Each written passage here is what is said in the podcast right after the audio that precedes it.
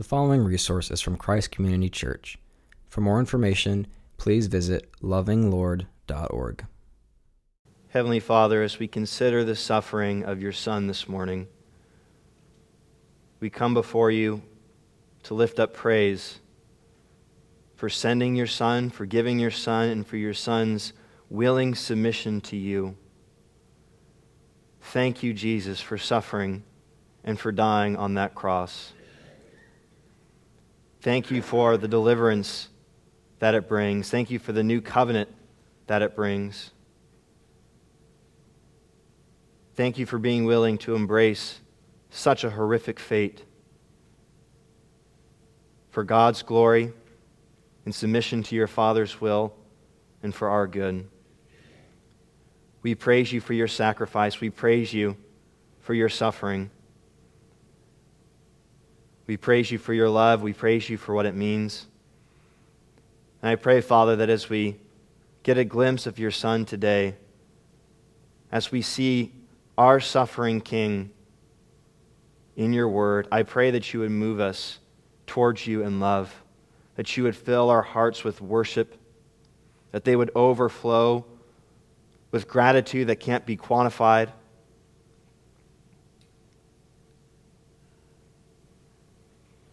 And that would lead us to follow in your footsteps too. All of this, Father, we know we can't do apart from the power of your Spirit. So, by your Spirit, help me to make your word plain. Help me to reveal Jesus through this passage.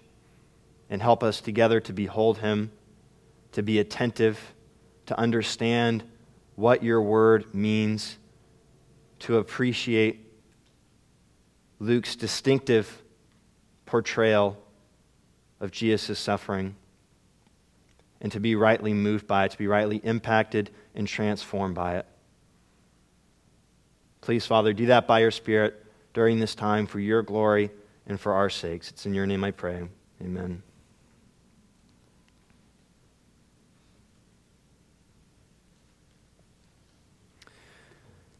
Crosses have become a common icon in our culture. It's not uncommon to see crosses on church buildings, you see them on t shirts, you see people wearing crosses around their necks as a form of jewelry. Maybe you're wearing one right now. 2,000 years ago, that would have been a very strange, even grotesque thing to see.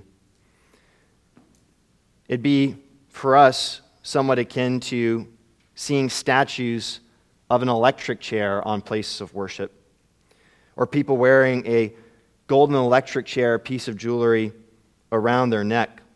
Back then, the cross would have been even more so. It was an icon of execution, it was an icon, an instrument of humiliation and torture and death. What happened? How did such a vile icon become so culturally and theologically significant? It all has to do with a particular man who died on a cross.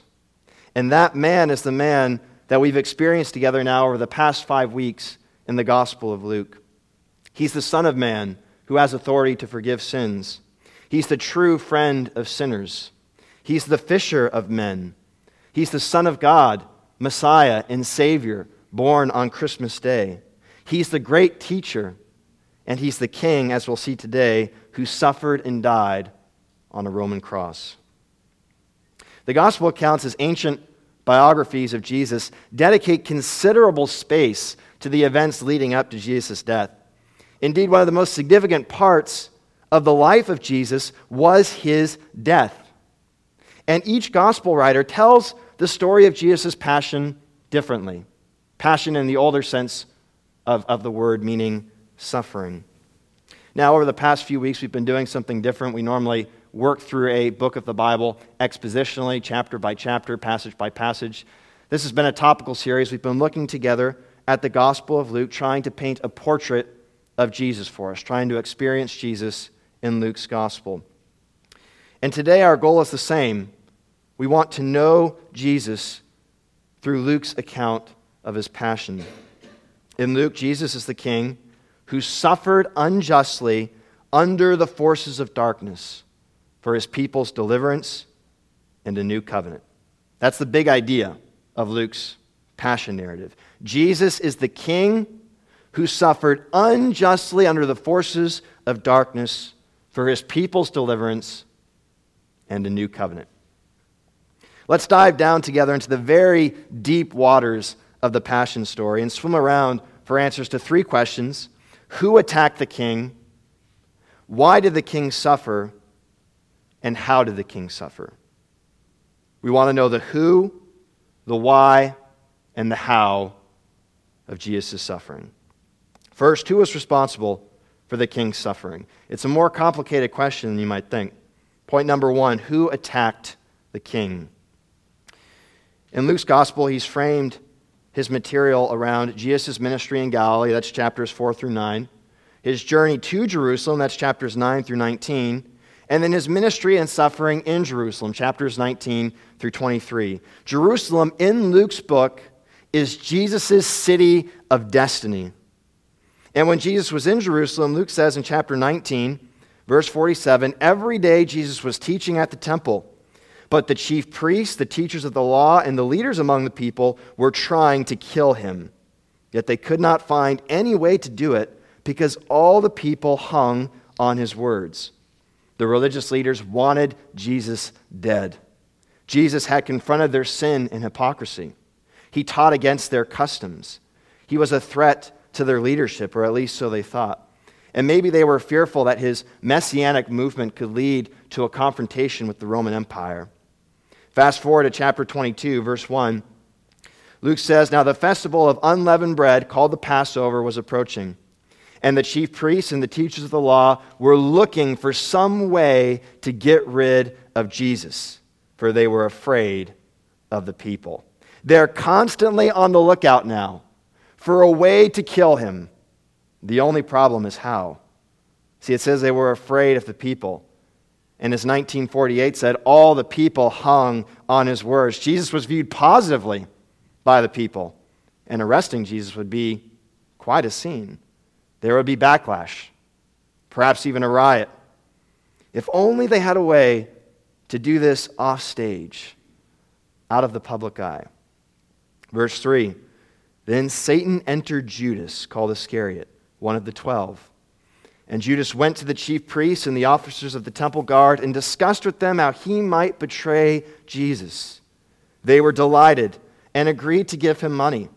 He consented and watched for an opportunity to hand Jesus over to them when no crowd was present. Judas, one of Jesus' own, one of the 12 disciples, the group that was closest to him, that followed him throughout his ministry, Judas decides to betray his master and profit financially from the arrangement. He goes to the chief priest and he says, You want to get Jesus alone? I can do that for you. Judas is, is exactly what they needed. He's part of Jesus' inner circle. He's intimately familiar with his whereabouts, and he can find them the opportunity they're looking for. They're delighted to say, Oh, Judas, you've, you saved us. That's all we need. Now, now we can finally stop this. We can finally end this. But notice there's another character in the scene that we must not miss.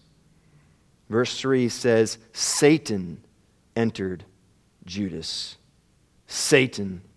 That's the Greek transliteration of the Hebrew word meaning adversary.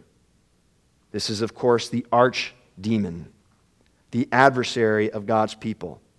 This is the ancient serpent who deceived Eve back in the garden it's the one who put righteous Job to the test in the Old Testament. It's the one who tempted the Messiah at the beginning of his ministry. And here, he's the one that enters Judas now.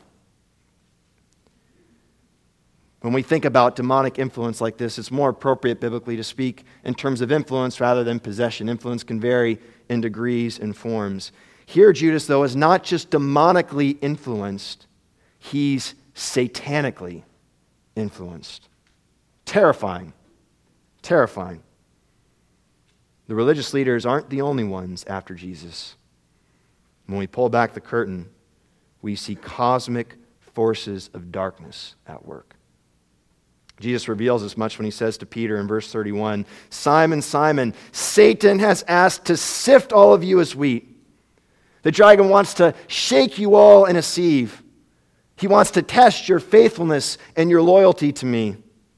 And boy, would this testing be severe. Peter, who had boldly proclaimed that he was ready to go to prison and death with Jesus, in a matter of hours would deny knowing him three times. The opportunity that Judas and the religious leaders were looking for, they found when Jesus was on the Mount of Olives. He stayed there every night after teaching in the temple. It was very close to the city.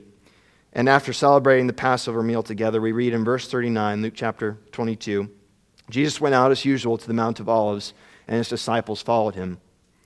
On reaching the place, he said to them, Pray that you will not fall into temptation.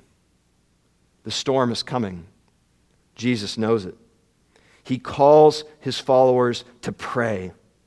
They need to prepare for what lies ahead, and this was how to do it. Pray, he says. Call out to God. Plead with him to keep you from stumbling when you're tested, when you're shaken by the devil himself.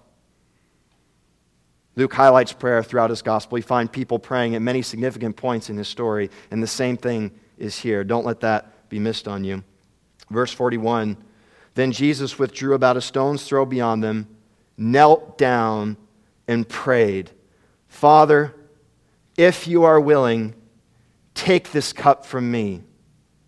Yet not my will, but yours be done.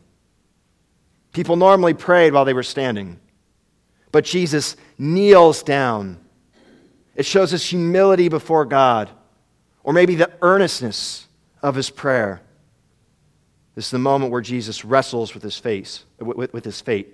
His full humanity is on display, and he speaks to God as his Father.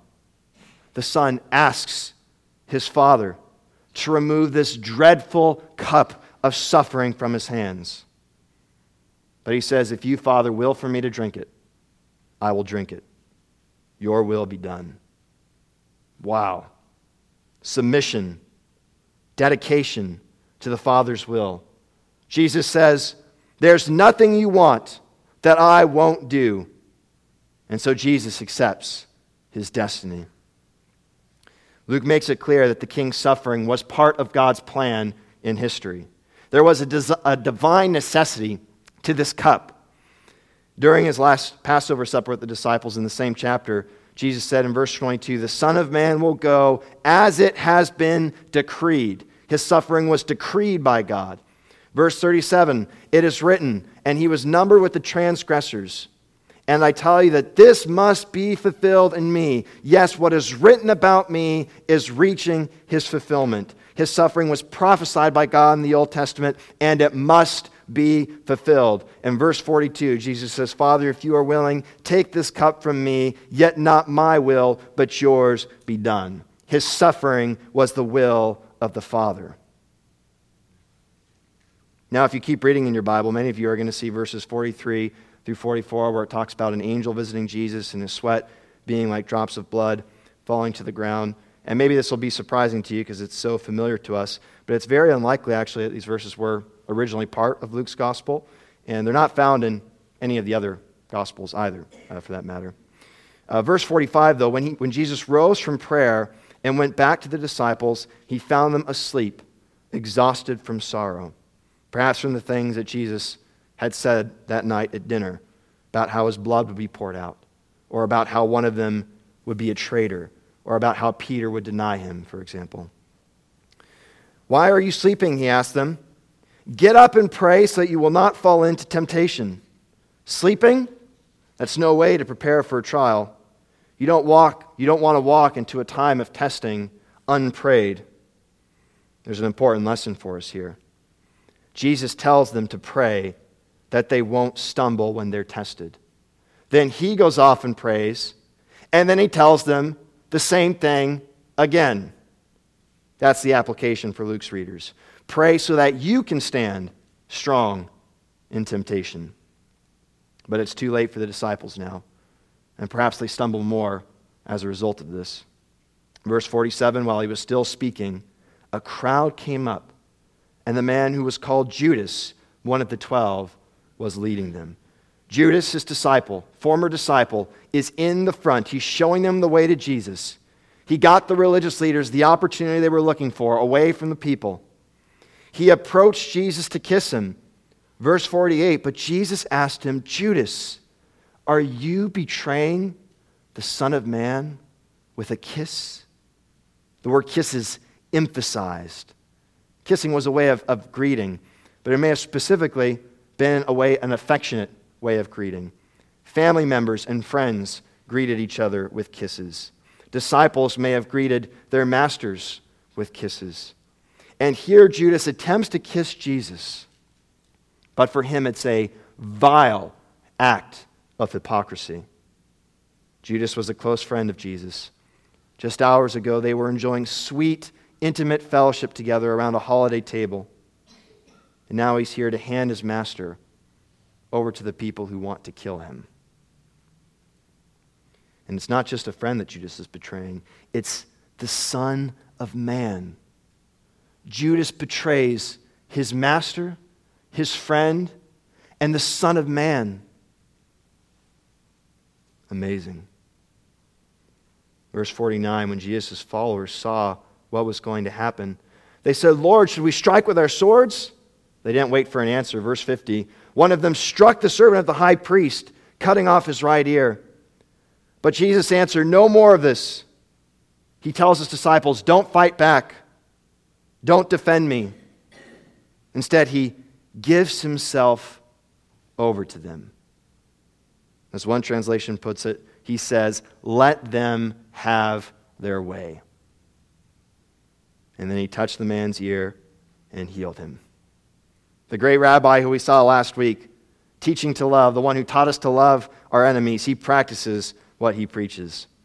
Verse 52 Then Jesus said to the chief priests, the officers of the temple guard, and the elders who had come for him, Am I leading a rebellion that you have come with swords and clubs? I'm not a dangerous criminal. I'm not a robber. 53 Every day I was with you in the temple courts, and you did not lay a hand on me. But this is your hour when darkness reigns. Other translations say, This is your hour and the dominion of darkness. Or this is your hour and that of the power of darkness. Yes, this arrest was taking place under the cover of darkness, but the night symbolizes something deeper. This is the darkness's moment. The forces of darkness, Judas, the religious leaders, Satan, this is their time. The forces of darkness, earthly and heavenly, this is their time. This is when blindness, ignorance, and evil reign. This is the climactic moment in human history, foretold all the way back in Genesis 3, when the ancient serpent rears his ugly head to strike the heel of the son of Eve. So let's answer our first question Who attacks Jesus? Who is responsible for the king's suffering? Answer the forces of darkness. But of course, there's more to the story than that. Because as we saw on the Mount of Olives, what transpires is the sovereign will of God. And Jesus voluntarily submits to it. He steps into the evil night to be swallowed up by it. It reminds me of the scene in the Chronicles of Narnia, The Lion, the Witch, and the Wardrobe, where the lion, Aslan, who represents Jesus for Lewis, he sets Edmund free by surrendering himself to the wicked white witch. Aslan's the master of the situation. He's the powerful lion that could devour the witch and her army if he wants to. But he gives himself over to her. He lets her vile servants bind him. He lets them shave his mane. He lets her pierce him with her dagger. God is the master of the situation. Jesus is a powerful lion that could devour his foes, but he voluntarily surrenders himself to the darkness. He lets evil have its way with him. Verse 44 Then seizing him, they led him away and took him into the house of the high priest. Let me ask you something before we move on. Do you think the forces of darkness that attacked the king have ceased their attack on the king? Don't be fooled. The forces of darkness continue to attack the king and his people. The question for you, of course, is how can you withstand it? Do what Jesus told his disciples. Verse 46 Pray so that you will not fall into temptation. You need to pray that God would enable you to stand. If you're not praying, you are not ready for the darkness to come against you. You're not well equipped for the trials that await, for the trials maybe that you're even facing right now. Perhaps you're currently being attacked and you're failing, but you don't even know it because you are so ill prepared. You're so underprayed. Don't be a fool. Pray, pray, pray. So, who attacked the king? The forces of darkness, humanly and heavenly. They attacked him then, they attack him now, and they will attack you too. So pray like there's no tomorrow. Now, in Jesus' case, it was the Father's will for him to die. Why was that? Why was this decreed by God? Why was this prophesied to? Point number two why the king suffered. According to Luke's gospel, why did the king suffer? Luke develops more than one reason in his two volume work. One is that Jesus suffered and died as a righteous martyr, similar to prophets before him. As Stephen said to the Sanhedrin in Acts 7, Was there ever a prophet your ancestors did not persecute? They even killed those who predicted the coming of the righteous one and now you have betrayed and murdered him. But Jesus' death was different. This was not just another instance of God's stiff necked people rejecting God's servant. It wasn't less than that for Luke, but it is more. Another reason is that Jesus' suffering and death set the stage for his resurrection and exaltation. But Jesus' death is also more than just a stepping stone to glory. It's not less than that for Luke, but it is more. For Luke, Jesus' death is connected to our salvation. You say, Yes, of course, I know that. Jesus' death atones for our sins, it pays for our sins. And that's correct. But it's interesting because in Luke and Acts, Luke never explicitly describes Jesus' death in terms of atonement. Mark does in his gospel. Mark 1045, Jesus said, The Son of Man came to give his life as a ransom for many. Matthew does in his gospel, Matthew 26, 28, Jesus says his blood is poured out for many for the forgiveness of sins.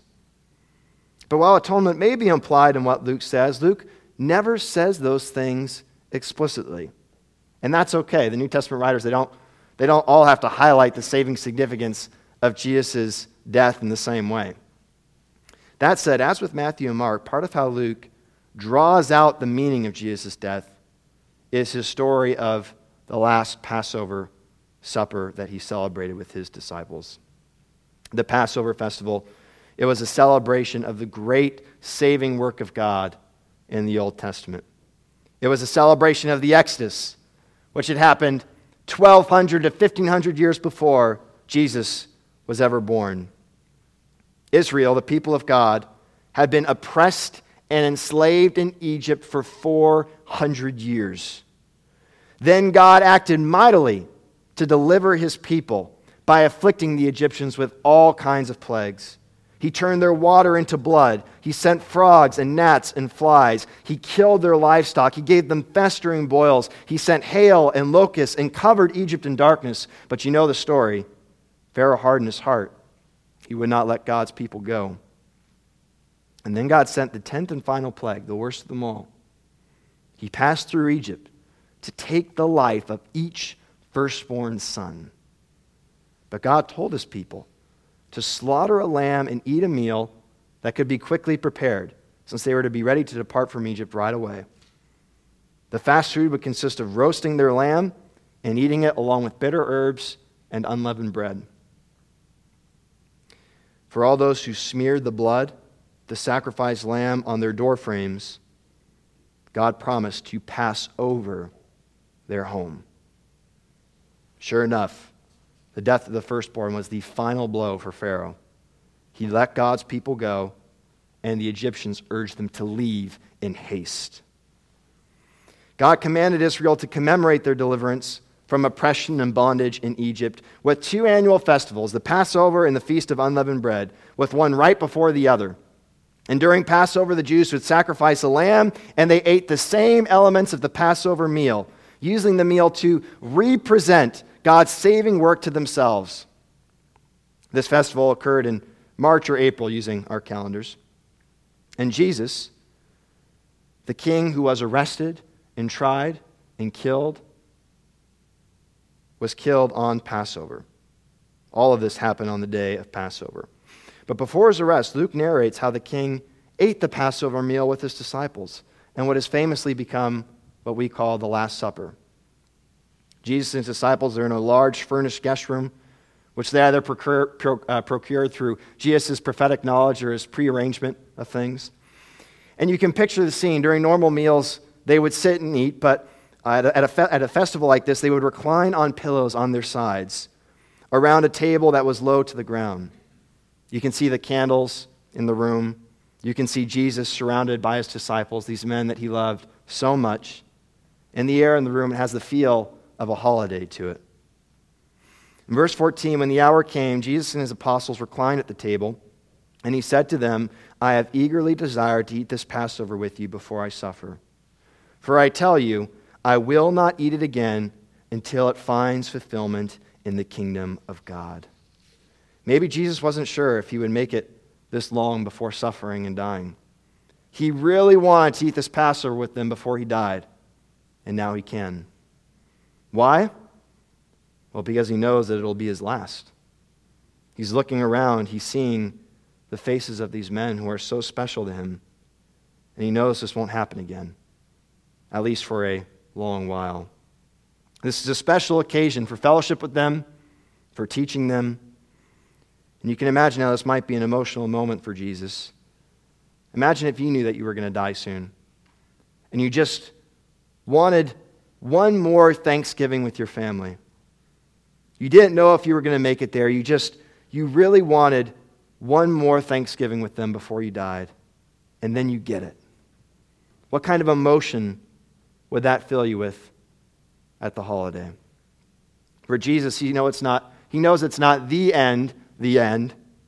He is the Passover meal, this celebration of salvation. It prefigured the end time banquet in the kingdom of God. Isaiah spoke of it in, 20, in, in chapter 25 of his book, saying that on this mountain, on Zion, Yahweh Almighty will prepare a feast of rich food for all peoples a banquet of aged wine, the best of meats and the finest of wines. He will swallow up death forever. When the kingdom is consummated, they will feast again together in Zion. At that time, the Passover meal probably followed a traditional flow of dishes and at least three ritual cups of wine. Various prayers of thanksgiving or blessing to God were offered up at different points in the celebration, sometimes over a specific element of the meal. And they would also sing the Hallel or praise psalms. That was Psalms 113 to 118. The first part of the, of the songs were sung before the main dishes in the second cup, and the final part was sung after the meal. It may have also been the head's responsibility to interpret certain elements of the meal. Referring to either the first or second ritual cup in Luke 22, Luke says, verse 17, After taking the cup, Jesus gave thanks and said, Take this and divide it among you. For I tell you, I will not drink again from the fruit of the vine until the kingdom of God comes. Again, he reiterates the finality of this event. This is the last time he will drink with these men before they drink again together in Zion. Verse 19 And he took bread, gave thanks, and broke it, and gave it to them, saying, This is my body given for you. Do this in remembrance of me the unleavened bread at the Passover meal, is reinterpreted by Jesus to signify his body. And here, body probably doesn't just mean flesh and bones, but his whole self. He is the bread The bread represents him. And notice Jesus says, I am given for you, speaking to his disciples. I'm given for you. What is he talking about? Well, his death is probably in view here, given the parallel to what he says about the cup, and that's certainly referring to his death. Perhaps Jesus is given in the sense that you could give an offering, that you could give a sacrifice. And then, maybe striking a note of farewell, he says, Do this in remembrance of me. Just as they ate the unleavened bread as a way of representing to themselves their salvation from Egypt, now they're to eat the bread as a way of representing Jesus to themselves. This was to be a practice, a regular way of remembering, just like Passover was a regular way of remembering the Exodus. It's amazing. 2,000 years later, the disciples of Jesus are still practicing this. We do it every week. We'll do it again this morning. We call it the Lord's Supper or communion. And how incredible to trace the rich heritage of this tradition all the way back to Jesus' last Passover meal with his disciples on the night of his death. What does Luke reveal about Jesus' death here? The bread, which represents the king's body given for his disciples in death, is the unleavened bread of the Passover meal. And it's this Passover context, this celebration of salvation, that seems to color Jesus' death with saving significance. Verse 20, in the same way after the supper, Jesus took the cup, saying, This cup is the new covenant in my blood, which is poured out for you. Jesus reinterpreted the bread. Now he reinterprets the third cup of the Passover meal. The cup, he says, symbolizes the new covenant. Notice in Luke, it's not specifically his blood that it symbolizes, it's the new covenant which is inaugurated in his blood. What is a covenant? It's important to understand what a covenant is if you want to understand the Bible. Covenants are arrangements where at least one party has obligations to another. Marriage covenants are a common example of that today. You both solemnly promise to love each other as husband and wife, for better or for worse, until death do you part, right? Well, after God delivered the Israelites from Egypt, he made a covenant with his people through Moses on Mount Sinai. We often call this the Old Covenant or the Mosaic Covenant. And the covenant worked like this He said, Israel, if you keep my law, you'll be my treasured possession. Of all the nations, you'll be my people. Obedience would result in blessings, disobedience would result in curses. This covenant was confirmed in Exodus 24, and Moses directed young men to make different kinds of offerings. And he took half the blood from sacrificed animals and splashed it against the altar. And then, verse 7, he took the book of the covenant and read it to the people. They responded by saying, We will do everything Yahweh has said. We will obey. And then he took the other half of the blood and sprinkled it on the people, saying, This is the blood of the covenant that Yahweh has made with you in accordance with all these words. Exodus 24, verse 8.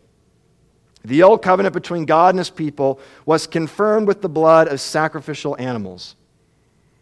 Now, some Jews, at least later on, understood the sacrifice as having some kind of atoning significance. It's not clear if the author of Exodus saw it that way or if Luke saw it that way. But nonetheless, this sacrificial blood was part of the ritual that sealed the pact, so to speak. Of course, you know the story of Israel. They were unfaithful to the Mosaic covenant, and they would eventually be exiled from their land in judgment. But God promised to make a new covenant with his people. He said to Jeremiah 31, The days are coming, declares the Lord, when I will make a new covenant with the people of Israel and with the people of Judah. It will not be like the covenant I made with their ancestors when I took them by the hand to lead them out of Egypt, because they broke my covenant, though I was a husband to them, declares Yahweh. This is the covenant I will, I will make with the people of Israel after that time. I will put my law in their minds and write it on their hearts. I will be their God, and they will be my people. No longer will, will they teach their neighbor or say to one another, Know the Lord, because they will all know me from the least of them to the greatest, declares Yahweh. During that last Passover meal with his disciples, Jesus holds up the third cup and he says, This cup symbolizes the new covenant. Initiated not with the blood of animals, but with my own blood. With his own life, in fact. Because Leviticus 17 says that the life of every creature is its blood. Wow. Jesus' blood, Jesus' life, would be what inaugurates the new covenant. But notice, Jesus says that the cup would be poured out. The pouring out of blood or the shedding of blood meant death. It's Jesus' death that's in view here. It's his death on the cross that would be the initiatory sacrifice of the new covenant. His death will confirm, it will seal the new covenant for his disciples. Now, Luke doesn't flesh out the details of how Jesus' death does this, of how it inaugurates the new covenant, he, but he reveals that it does. And atonement may be implied. There's a possible allusion here to Isaiah 53, which is a verse that's uh, verse 12. It's partially mentioned later in the passage, where it says, The servant of Yahweh poured out his life unto death and was numbered with the transgressors. For he bore the sin of many and made intercession for the transgressors. What's the big picture? When we step back and look at Jesus' final day, we can ask who attacked the king? The forces of darkness attacked him, but this was God's will, and Jesus accepted it. And we can ask why was this God's will? And we can look to the Passover meal. We see Jesus reinterpreted Israel's celebration of salvation around his death. That means his future suffering has saving significance for God's people. It's part of how they're delivered. And it's his death that initiates a new and better covenant.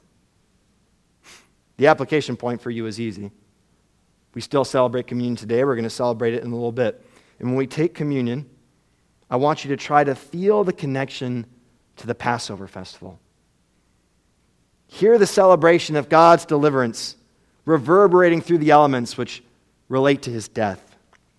Rejoice in the new covenant, symbolized by the cup.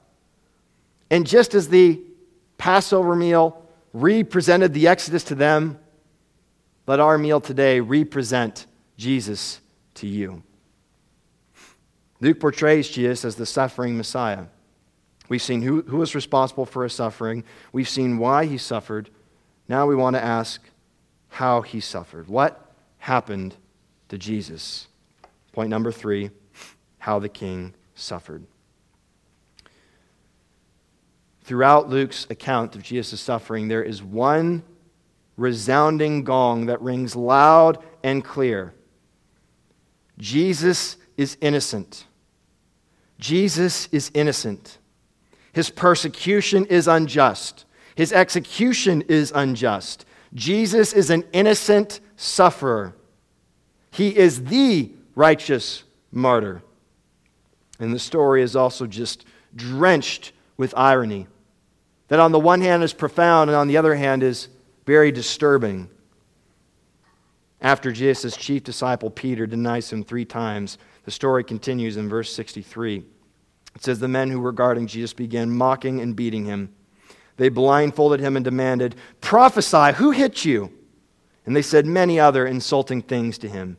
The innocent man, mocked, reviled, beaten. And the irony Jesus is, in fact, a prophet, the greatest prophet of God. Verse 66 At daybreak, the council of the elders of the people, both the chief priests and the teachers of the law, met together, and Jesus was led before them. This is the Sanhedrin. It's the Jewish ruling body that handled internal Jewish affairs. 71 members consisting of chief priests, teachers, and elders. The high priest was their president. And Jesus here, he may have been brought in to the hall of hewn stone, their typical meeting place in the temple. And the council is sitting there in a semicircle with the high priest in the middle. And, they're inter- and they start interrogating Jesus. They focus in on his identity. Verse 67 If you are the Messiah, they said, tell us, are you the anointed one? the prophesied heir to David's throne that will deliver God's people. Their expectations of the Messiah's mission focused more on immediate earthly liberation in an earthly kingdom. It was not the same as Jesus's. Jesus answered, If I tell you, you will not believe me, and if I asked you, you would not answer. He knows that answering them or discussing this with them is useless. And then he says something profound. Verse 69 But from now on, the Son of Man will be seated at the right hand of the mighty God.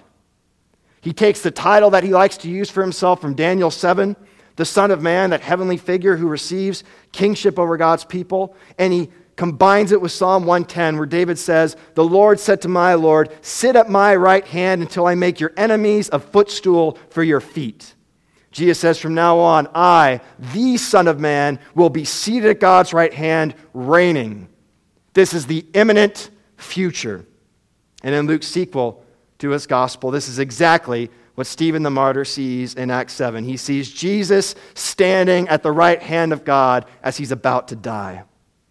The irony Jesus is being judged by the very people he will judge. In light of what Jesus just claimed, verse 70, they all asked, Are you then the Son of God? Remember, they mean Son of God in the Old Testament kingly sense. The king was the Son of God, the king was the one adopted to a father son relationship with God. Their question, of course, is not sincere. They're looking for something to charge Jesus with. Jesus replied, you say that I am. He affirms it, but I'd say qualified affirmation. He's saying, That's how you put it. That's how you say it. Emphasis is on the you. And yes, I am, but that's not how I'd say it. Their idea of what it meant to be the Son of God, what it meant for Jesus to be the King, was not the exact same as what Jesus meant by it. However, it wasn't completely false. Verse 71 Then they said, Why do we need any more testimony? We have heard it from his own lips. They feel like they got what they wanted. They, they have a basis for a charge against Jesus. The irony, the titles they want him to claim to condemn him are who he actually is the Messiah, the Son of God. Sanhedrin want Jesus dead, but they don't have the power to exercise capital punishment. So, verse 1 of 23 the whole assembly rose and led him off to Pilate. Pilate was the Roman governor of Judea. He is perhaps now the most famous Roman governor in human history because of what happens next. Even though he was normally located in Caesarea, he was here in Jerusalem for the Passover, probably. And then in verse 2, the Sanhedrin began to accuse him, saying, We have found this man, this man's derogatory, subverting our nation. He opposes the payment of taxes to Caesar and he claims to be a Messiah, a king. They accuse Jesus of subverting the nation, leading the people astray. Maybe this has to do with Jesus' critiquing of the religious leaders and their customs. And then they accuse Jesus of opposing the payment of taxes. This we know is blatantly false. Jesus taught in Luke 20 25, give back to Caesar what is Caesar's. But they accuse him of it anyway. And then they accuse Jesus of claiming to be a king, a political revolutionary. All these accusations were pertinent to Pilate. He was responsible for collecting taxes. He was responsible for maintaining order, which the Romans took very seriously, sometimes even at the expense of justice. But Luke narrates Pilate's interrogation of Jesus' claim to kingship. Verse 3 So Pilate asked Jesus, Are you the king of the Jews? You have said so, Jesus replied. Same kind of guarded affirmation again. That's how you put it. And yes, I am, but I'd put it differently. Verse 4 Then Pilate announced to the chief priests and the crowd, I find no basis for a charge against this man. Jesus is innocent. Verse 5 But they insisted. They kept pressing him persistently. He stirs up the people all over Judea by his teaching. He started in Galilee and has come all the way here. Pilate discovers that Jesus was under the jurisdiction of Herod Antipas, the Roman client ruler of Galilee. And so he just punched the ball to him. He's trying to get this situation out of his hands. Herod was also probably in Jerusalem for the Passover, and he was better versed in Jewish religion and law than Pilate was. And so he sends Jesus off to Herod. He plies him with many questions, but Jesus is silent before him. He doesn't respond. And then Herod and the soldiers, they mock him, they ridicule him, they dress him in an elegant robe, perhaps to insult him for claiming to be a king and they send him right back to Pilate. Then, verse 13, Pilate called together the chief priests, the rulers, and the people, and he said to them, You brought me this man as one who was inciting the people to rebellion. I have examined him in your presence and have found no basis for your charges against him. Neither is Herod, for he sent him back to us. As you can see, he has done nothing to deserve death. Therefore, I will punish him and then release him. Jesus is innocent, according to Herod who was familiar with Jewish customs. Jesus is innocent, according to Pilate, the second time now. Pilate says he'll release Jesus, but perhaps to appease the Jews, he'll chastise Jesus first. He'll have Jesus scourged with whips that were fitted with sharp objects to cut his skin as he was struck. Verse 18 But the whole crowd shouted, Away with this man! Release Barabbas to us. Barabbas had been thrown into prison for an insurrection in the city and for murder. Pilate has an angry mob on his hands now. The whole crowd now is calling out for Jesus' death, which is odd because in Luke's gospel, there's a positive portrayal of the people towards Jesus, but maybe there's something of a mob mentality at work here. Now, there was a custom at Passover of granting a prisoner freedom, hence the demand for Barabbas. But it's strange why that comes up here. It's, it's difficult to tell because Jesus was innocent. He should have been released anyway. But maybe since the people were convinced he was guilty, maybe this was a tactic on Pilate's part. Maybe he was trying to get them to use that custom for Jesus. But the crowd will have none of it. They instead shout back at him together Rid this man, this man from the earth. Release Barabbas to us. The irony the one falsely accused of being a revolutionary is traded for one who was actually a revolutionary. The righteous one is exchanged for a murderer. Verse 20, wanting to release them, Pilate appealed to them again, but they kept shouting, Crucify him! Crucify him! For the third time he spoke to them. Why? What crime has this man committed? I have found in him no grounds for the death penalty. Therefore, I will have him punished and then release him. Jesus is innocent according to Pilate, third time now. But with loud shouts, they insistently demanded that he be crucified, and their shouts prevailed. So Pilate decided to grant their demand. He released the man who had been thrown into prison for insurrection and murder, the one they asked for, and surrendered Jesus to their will. What was it that persuaded Pilate? It wasn't new evidence, it wasn't a compelling legal argument against Jesus, it was their loud shouts. Pilate cares about stability, he cares about order, he cares about his career. His decision is one of political expediency. But notice how the innocence of Jesus is maintained. He is never pronounced guilty, he is never sentenced to death for a particular charge. He is just surrendered to their will. He's crucified because that's what they want. Luke makes it clear that Pilate wanted to release Jesus. Pilate, of course, is not completely exonerated from the role he played. He knowingly gave an innocent man over to crucifixion. He's part of the forces of darkness. But according to Luke, the greater culpability lies with the people of God. And Luke develops their ignorance more in the book of Acts, but they are still responsible. Israel persecuted and killed the prophets now they persecute and kill the Son of God. Fast forward to verse 32. We read that two other men, both criminals, were also led out with Jesus to be executed. And when they came to the place called the skull, they crucified him there along with the criminals, one on his right and the other on his left. The place was called the skull probably because it was a, mound or a hill coming out of the ground that may have resembled a head on top of a body. Skull, by the way, it translates to the Latin word that gives us Calvary. When it says they crucified Jesus, the original audience that Luke's writing to would have understood what that meant. I want you to listen to how one Bible dictionary explains crucifixion. And as you're listening, I want you to try to picture somebody in your mind that you care about, that you love. Maybe a parent, maybe a sibling, or a child. Pick a person. I might Imagine my wife, Sarah. And I want you to, to try to to see how you would feel if you saw somebody going through this. Crucifixion was, quote, the most painful and degrading form of capital punishment in the ancient world.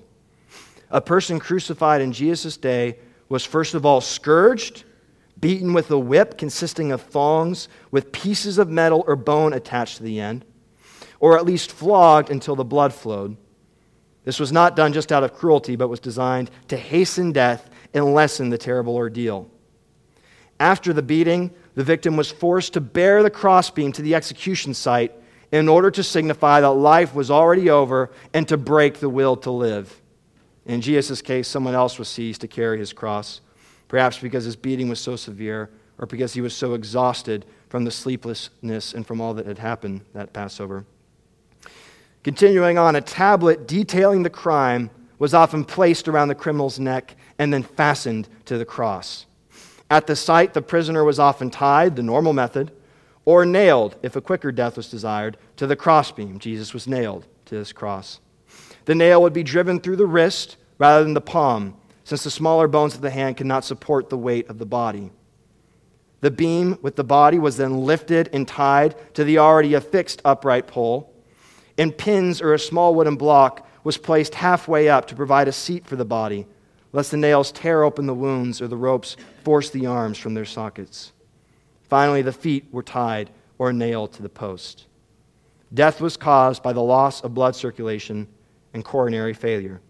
Especially if the victims were tied, it could take days of hideous pain as the extremities slowly turned gangrenous.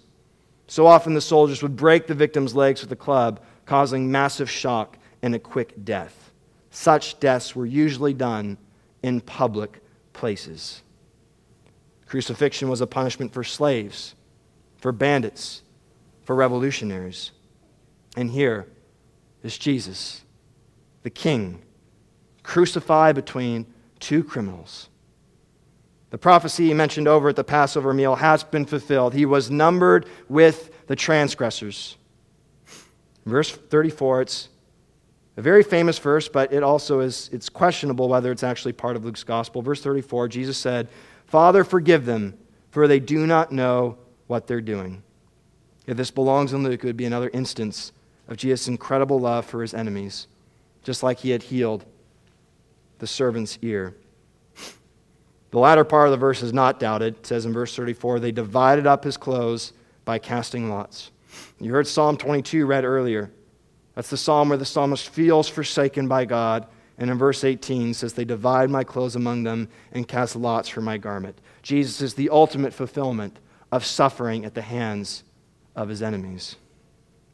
Verse 35 The people stood watching, and the rulers even sneered at him. Notice the people aren't acting the same as the rulers.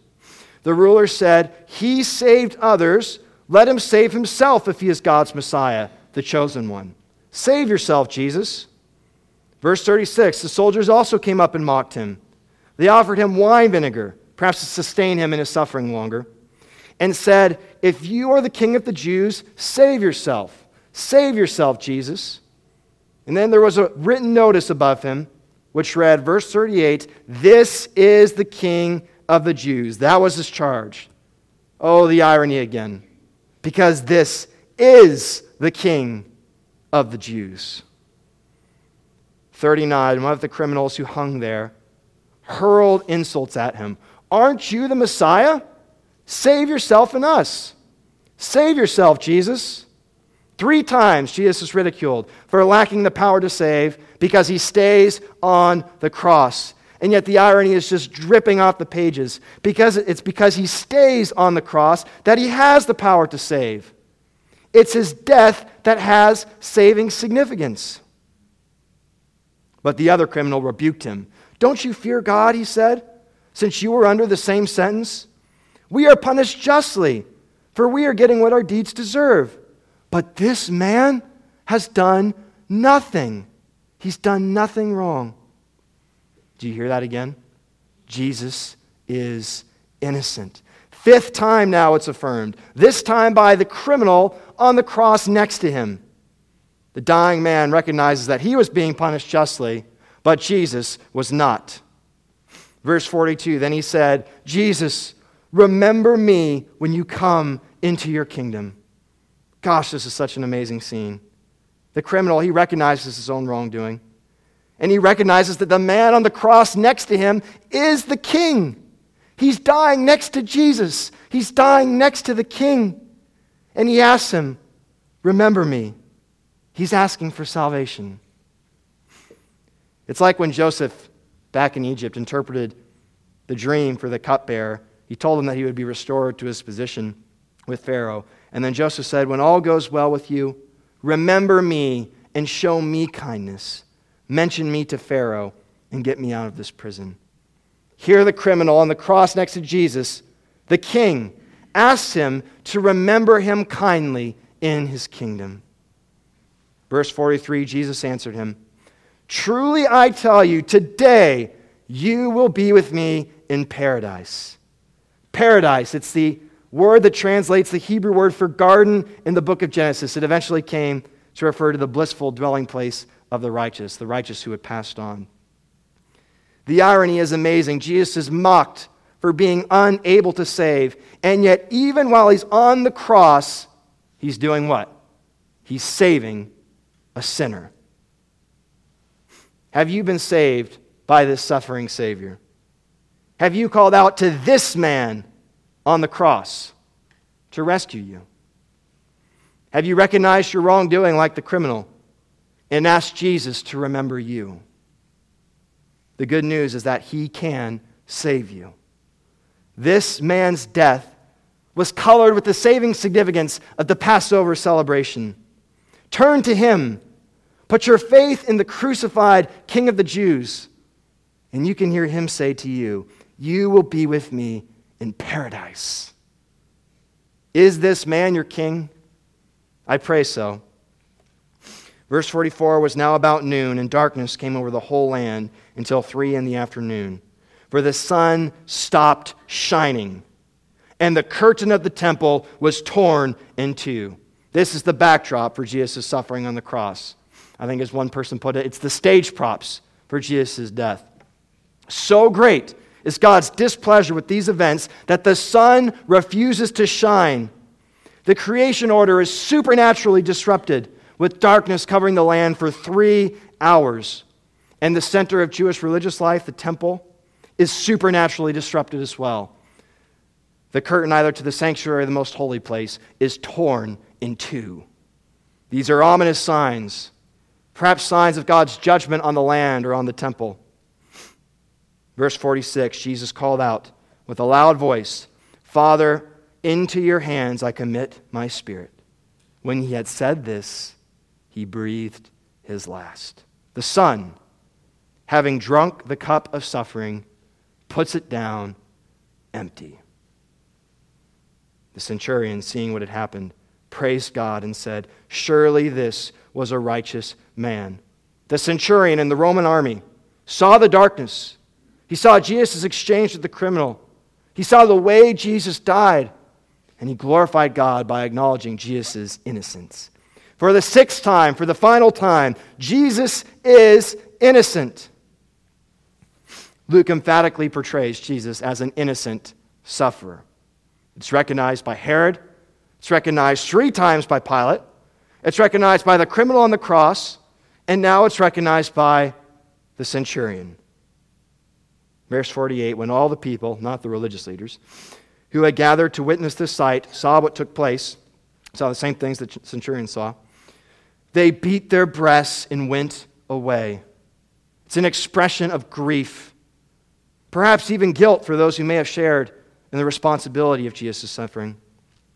Verse 49 But all those who knew him, maybe some of his family, friends, perhaps even some of the disciples, all those who knew him, including the women who had followed him from Galilee, stood at a distance watching these things. The story ends, of course, with a member of the Sanhedrin going to Pilate. He asks for Jesus' body, wraps it in cloth, and places it in a tomb. And since the Sabbath day was coming, even though there were some women who wanted to further prepare his body with spices and perfumes, they decide to wait until after the Sabbath's over and then return to the tomb to finish. What does Luke say about how Jesus suffered? What's the big idea? Jesus was persecuted and executed unjustly. He was an innocent sufferer. He was the righteous martyr. No matter what, Jesus was devoted to the will of God. If God's will meant, meant unimaginable suffering for him, Jesus accepted it. His martyrdom is a model for all of his people. The question for you is Are you ready to suffer for God's will like that? If doing God's will means losing your job, losing your friends, losing your marriage, or losing your life, are you ready to say, like Jesus did on the Mount of Olives, 22, verse 42, Not my will, but yours be done? Not my will, but yours be done. Ask yourself honestly right now would you accept crucifixion if you knew that's what God willed for you? Would you accept being fed to lions? Would you accept being burned alive at a stake? These were not hypothetical questions for our brothers and sisters in church history. In fact, some of our family in Christ still has to face questions like this today. You don't have to think hard to know your answer. You can tell how well you'd accept suffering based on how well you do it today. How well do you obey God's will when it costs you? In a much, much less significant way than it cost Jesus.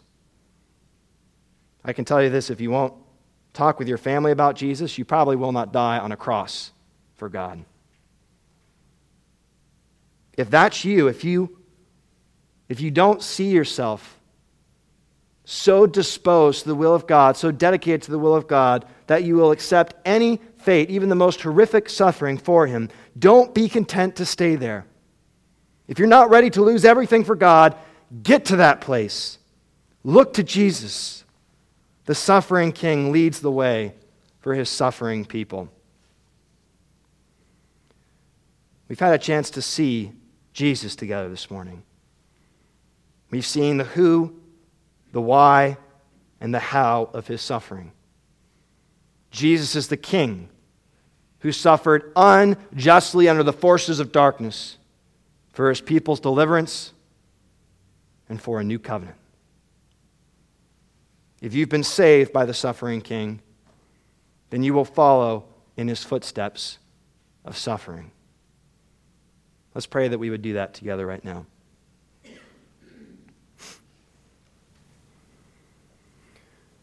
Father, in a sense, it's hard to even pray this because the suffering that we experience here for following you is so minimal.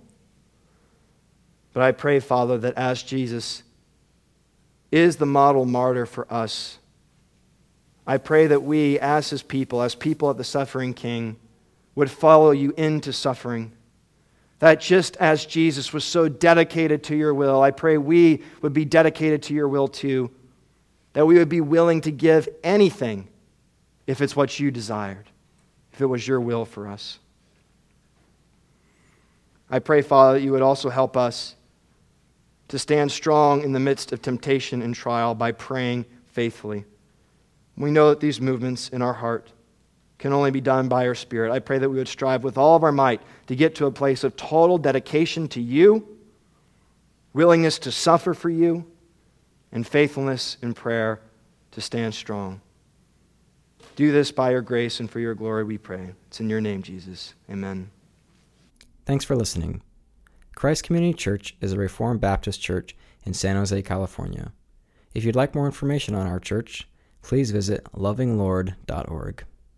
From there, you can find service times, weekly gatherings, our sermon archive, and other resources. For video content, please visit our YouTube channel. You can also follow us on Facebook, Instagram, and Twitter. Thank you again for listening.